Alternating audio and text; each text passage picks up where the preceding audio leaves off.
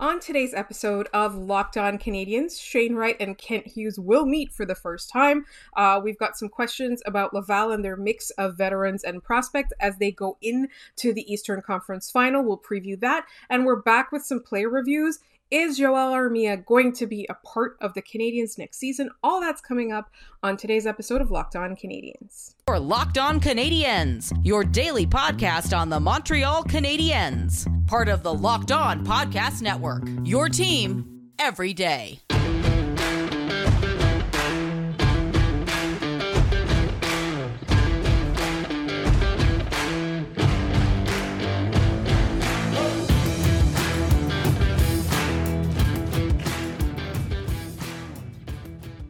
Hi there, everyone, and welcome to episode 625 of Locked On Canadiens, your first listen of every day. We're free and available every weekday talking about your Montreal Canadiens, and today's episode is brought to you by BetOnline. BetOnline has you covered with more sports, props, and odds and lines this season than ever before. BetOnline is where the game starts, and where we start is we are your hosts. My name is Laura Saba, also known as The Active Stick, and I'm joined as always by Scott Matla of Habs Eyes on the Prize, and it's prospect heavy, it's Laval heavy. Scott, the latest episodes are right up your alley, aren't they? Yes. It's a shame that I am currently fighting with a pay-per-view provider to try and order one wrestling pay-per-view tonight. My brain was... when I was supposed to be doing a little bit more research, eating dinner, I was busy fighting with them, but I am very excited. We are coming into the best time of the year when it's the draft, the A1. It's very odd that the Canadiens have an AHL playoff team right now, this deep into the season. We are in my realm of knowledge, or at least where I pretend to be, and I don't have to play pretend prospect expert all week. We've got a couple of big guests lined up. We have Tony Ferrari coming on this week, and we have Byron Bader to talk about the Canadiens prospect pool and how his tool and analysis that he has put together is also a part of, and pick his brain on that and what the Canadiens can do to get even stronger. But Laura, the big news this week is, again, relating to Shane Wright, is it not? It is. And here's the thing is that I also want to tell our listeners, you know, if there's anyone that you can think of that's a prospect expert or a player that you want us to ask the experts about, please feel free. You can send us an email to lockedoncanadiens@gmail.com. You can also tweet us at @LO_Canadiens. We will try to get the guests that you're trying that you would like us to talk to, and we will try to bring up the players that you want to with the relevant experts. We've got 5 weeks until the draft, so we've got plenty of time. We're going to try our best to get the guests that you request. And Tony Ferrari is a much requested guest all over the Locked On Network. We love hanging out with Tony, and we're very excited for his episode. So that's coming up tomorrow. And then the episodes with Byron Bader, we're recording it this week, so we'll let you know tomorrow around when we can expect those episodes to drop.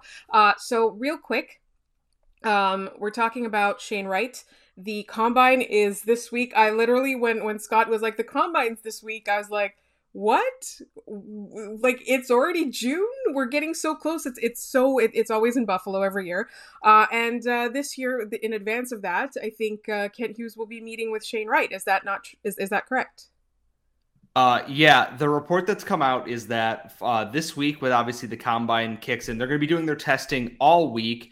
They do the final round on Saturday, and then a bunch. I believe there's 96 invited prospects this year as of right now.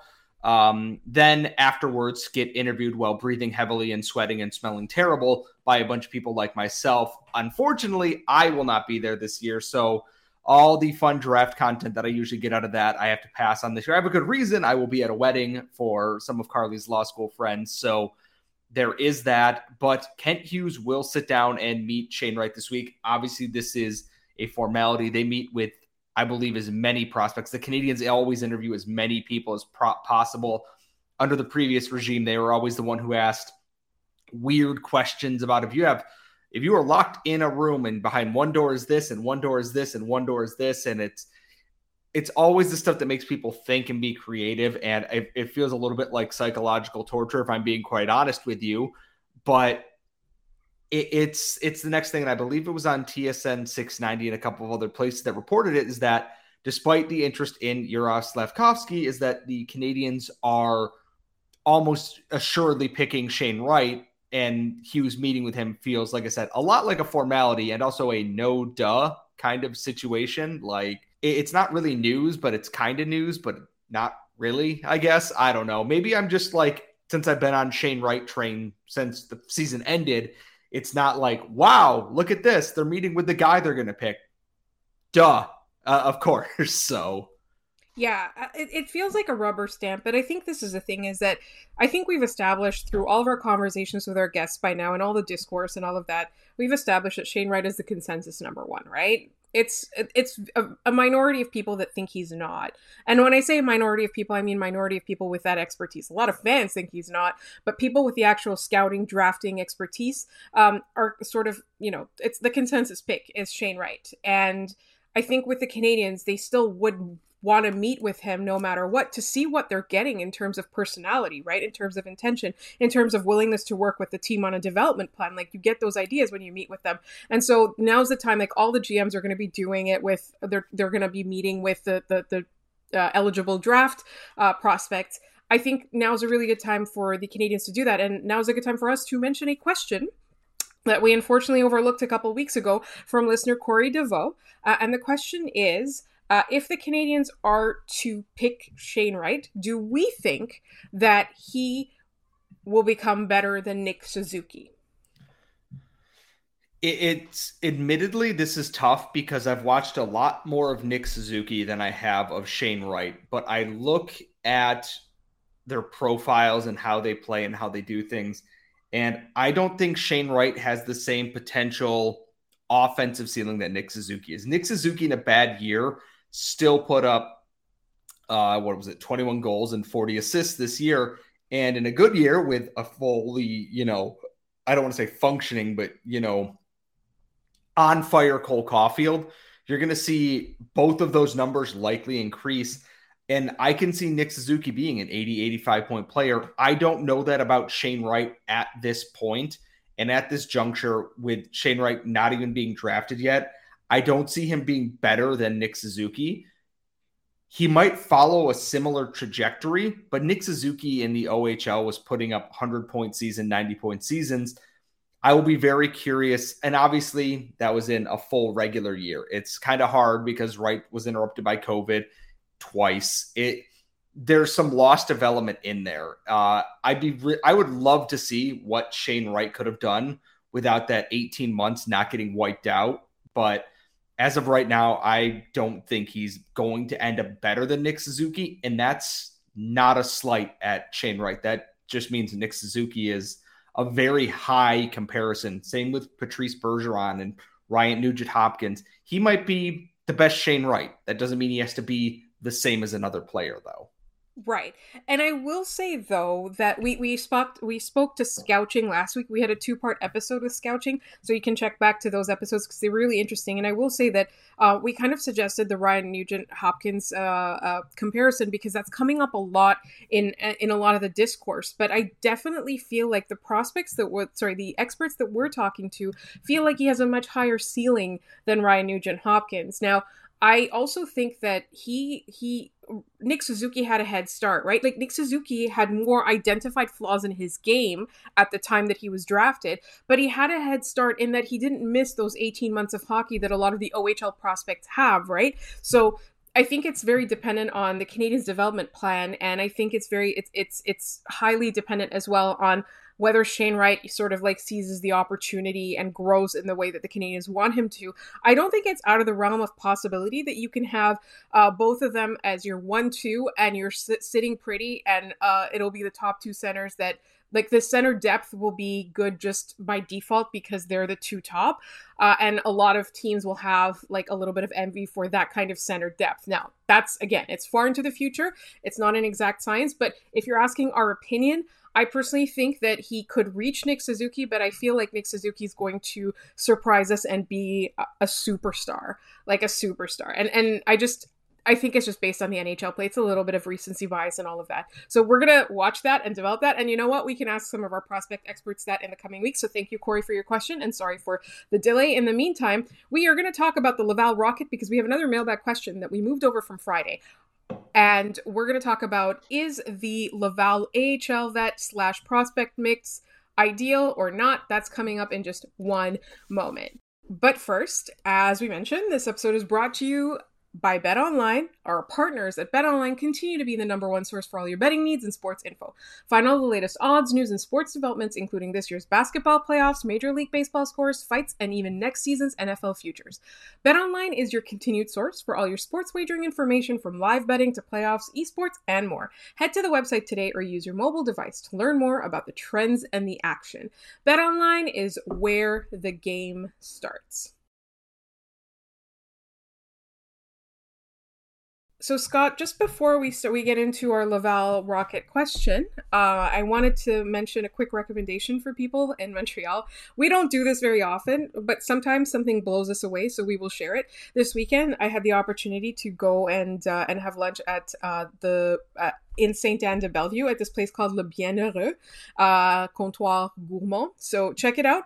Definitely go. The service was amazing and we loved it. And like, you know, we've talked about the Montreal recommendations that we're going to be providing as we lead up to the draft. This is one of them. It's not exactly in Montreal. It's a little bit far, but if you're in Sainte Anne, that's the place to go. Real quick, Scott, we got a question last week that we did push to this week's episode, specifically because we wanted to spend a little bit of time on it. And also we now know the Rockets' opponent. The question comes to us from JDubs93.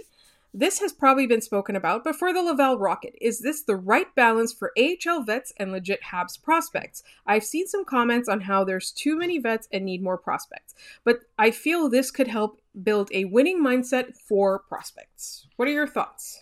So I want to, before I dive into the Rocket as a whole, because I was supposed to write this article for Eyes on the Prize and I got waylaid and work's been insane. So it's kind of on the back burner for right now.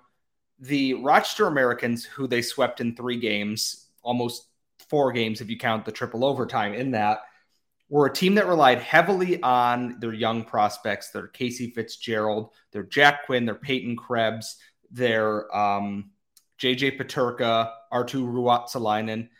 And in the series against the Rocket, the only one who managed to score more than once was JJ Peterka, who had 3 goals over 3 games, and including that was with 2 in 1 game. Ruotsalainen had 1 goal at the end of game 2.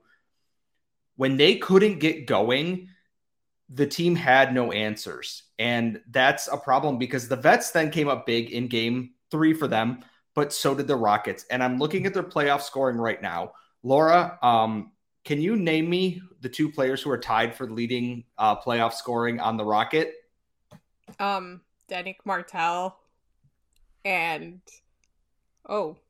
is it Cedric Paquette? No. So number 2 is Sammy Niku. They both have 8 points in 8 games. Jean Sebastien Dea is 7 and 8. Louis Belpidio is 7 and 8. Alex Belzile is 6 and 8. Cedric Paquette has 6 and 8. The highest scoring like prospect in here is Jesse Ylönen, who has 4 points in 8 games. And here is the thing about that. The prospects have not played badly. The top line between Raphael Harvey-Pinard, Jesse Ylönen, and Jean Sebastien Dea could have a lot more goals than they already do. And that's fine. They've played well. They're controlling the play. When they were on the ice against Rochester, the pucks are going on net. They're keeping the team seven. They're not playing badly. There's a little bit of veteran know-how that makes things happen. And I noticed it a lot as the game went later and later in game 3, is that when things aren't going the way for younger guys, some of them get frustrated. Jack Quinn has no goals and 2 assists in 10 games from the playoffs for the Amherst. He had 61 points in the regular season. He was a lethal scorer. When things stopped bouncing his way, he took frustrating penalties, made decisions where he's choking up on the stick, and we're not seeing that with any of the young Rocket players. Even Matthias Norlander, who is unfortunately injured, didn't panic with the puck. Maybe a little bit in his first game, but things kind of balanced out there. The balance is what it needs for the playoffs right now. There's going to be more prospects in the next couple of years. And admittedly, yes, I would like to see more prospects. And remember, Justin Barron was supposed to be here originally. Emil Heineman had joined the team, but was not able to play because he's recovering from a concussion. Riley Kidney is with the team. He's skating as an extra. And before anybody wants to crucify the coach or yell at him for anything, why are you you don't need to change a lineup that is working right now. All 4 lines are doing their jobs. All 3 pairings are doing their jobs. It's perfectly okay. I would like to see Riley Kidney play. I think I'd like to see what he can do in person, but at the same time, there's not a need for him right now. And the balance for getting through the playoffs is important. even if some of the younger guys aren't playing a big role, they're seeing what needs to be done when you're in the playoffs and to get success at the AHL level here. You can't swing too far in one direction or the other. The Chicago Wolves go very heavy on signing AHL vets to lead their team, and that's why they're so good year after year after year after year. And other teams go young. You look at the Amherst, you look at the Rocket in the past. Once you got to find that balance, and they have it now. There will be more prospects, and then we'll see what JF Hoole can do with that. I'm not overly concerned about it because people can point that, oh, Alex Belzile is playing top 6 minutes and Riley Kidney's a scratch. Yeah, and they're winning. You're in the playoffs at this point. It's about winning games.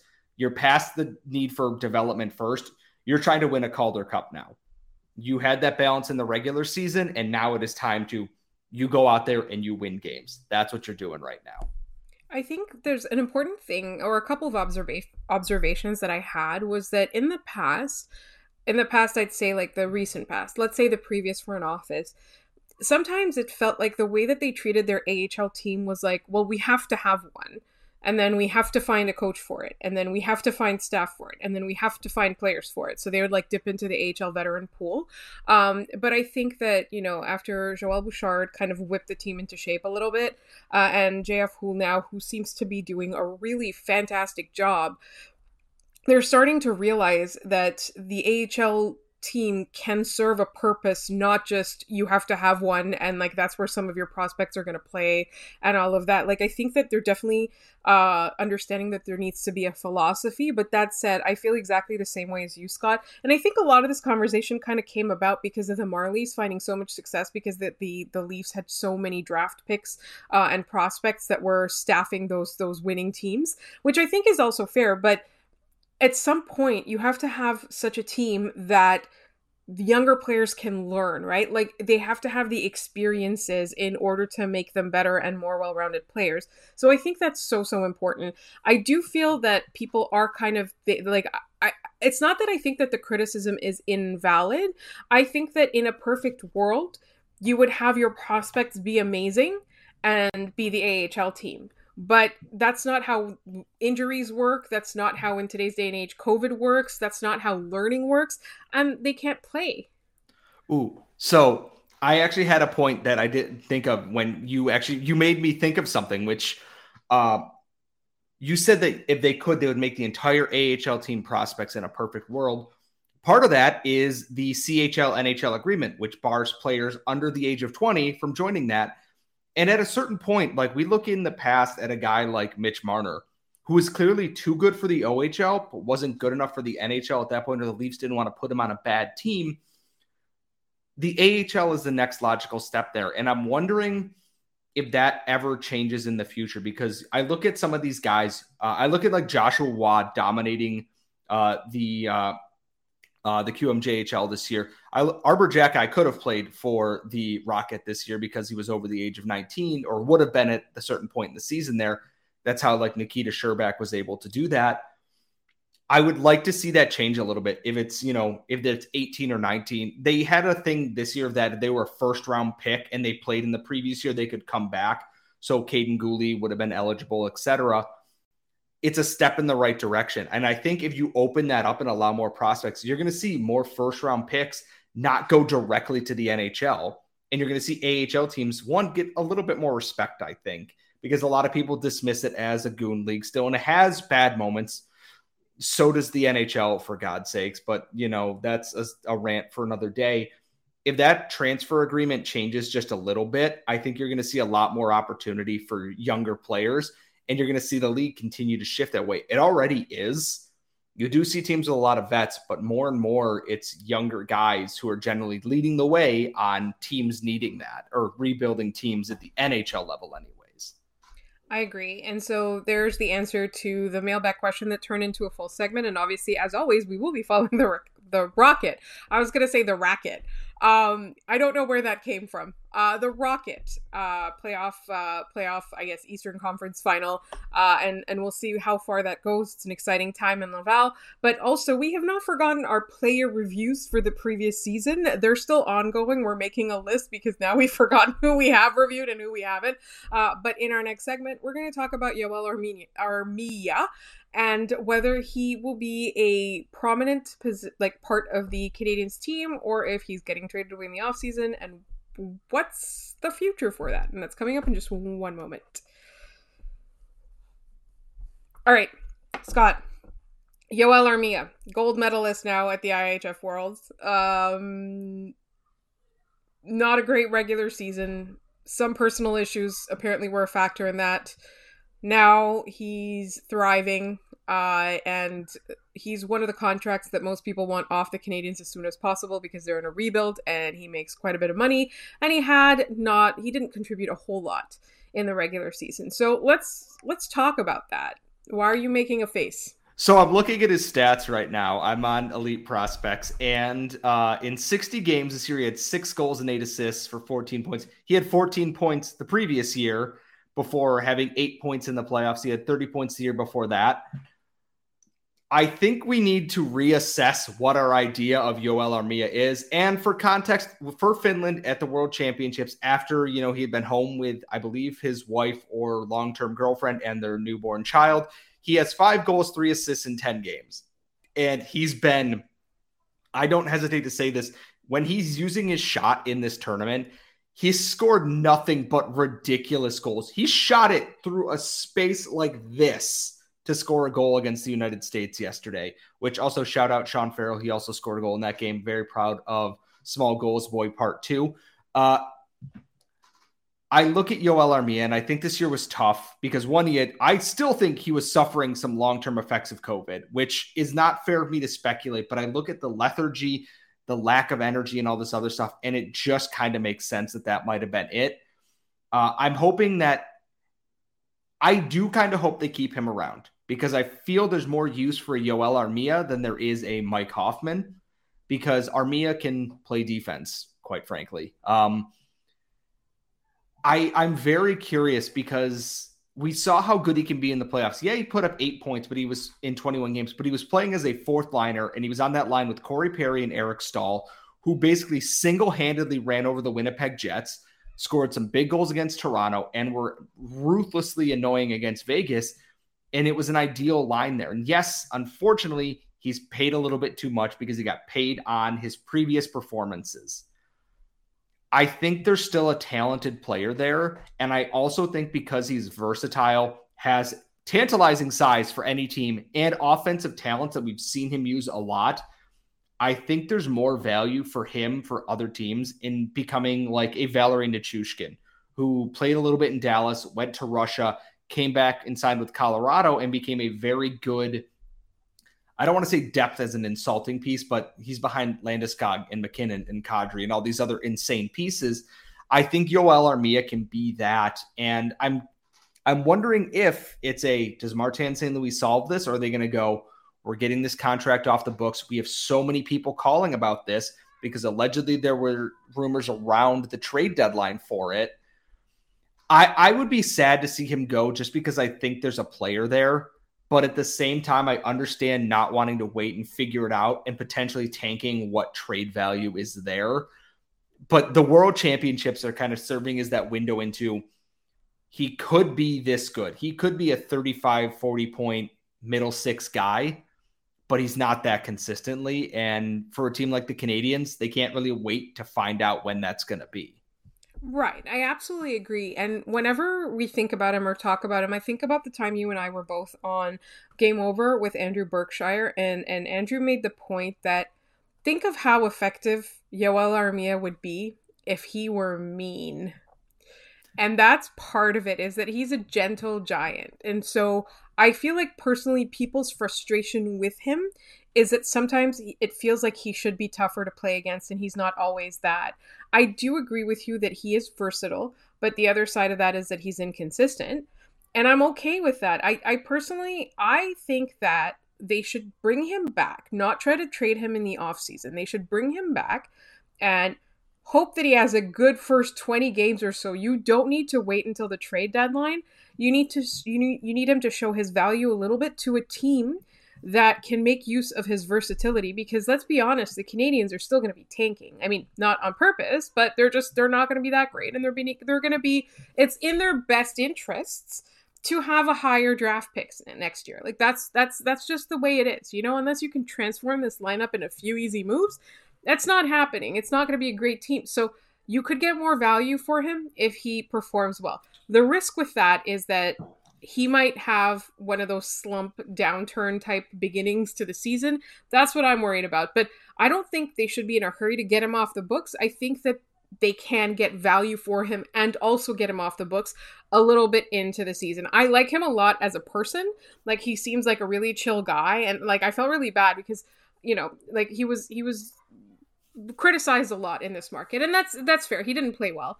But I want to see the best for him, and I want the Canadiens to get good value for him. So for me, my player review is that yes, he had a disappointing season, but he has shown, like he did in the Worlds, that he has capabilities that the Canadiens can make use of if he achieves his potential every year. I think there needs to be a little bit more motivation, a little bit more discipline there.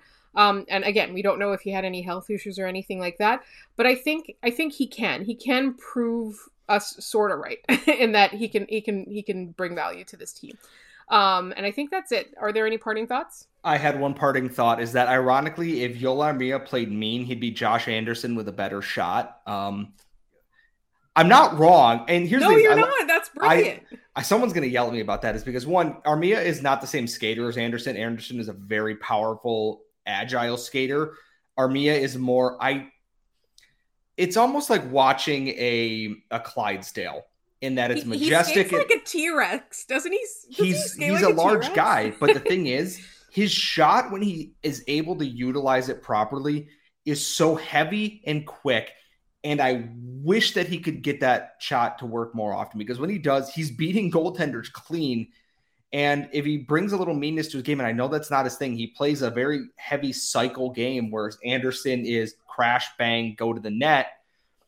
I think that he needs to work with St. Louis on, you know, just finding those spaces to operate in, because I think there is still a useful player there, but it remains to be seen. I don't actually think he's going to make it to the regular season there. I think someone will bite on that contract, or he will go in part of another deal for something, because there's a lot of value to be had there. So that is my parting thought for Joel Armia today. So our other parting thought is, do not forget to tune in for the rest of this week, because we have one of our favorite people, Tony Ferrari, coming on, and we'll ask him. Somebody asked us to ask about Connor Geekie, so we'll ask some of our experts about that in the future, possibly even Tony Ferrari on our next episode. We also have Byron Bader, and we are in the process of lining up some of the people that you've requested for prospect expertise. So please check out this podcast, subscribe to it wherever you get your podcast. Also subscribe on YouTube. You can find us on Twitter at LO_Canadians. If you'd like to follow Scott, he's at Scott Matla. If you'd like to follow me, I'm at The Active Stick. You can always email us at lockedoncanadians@gmail.com, as we said, so you can suggest topics, players you want us to ask about, mailbag questions, all of that. We're so open to your ideas, and we hope we're bringing you some things that you want to hear.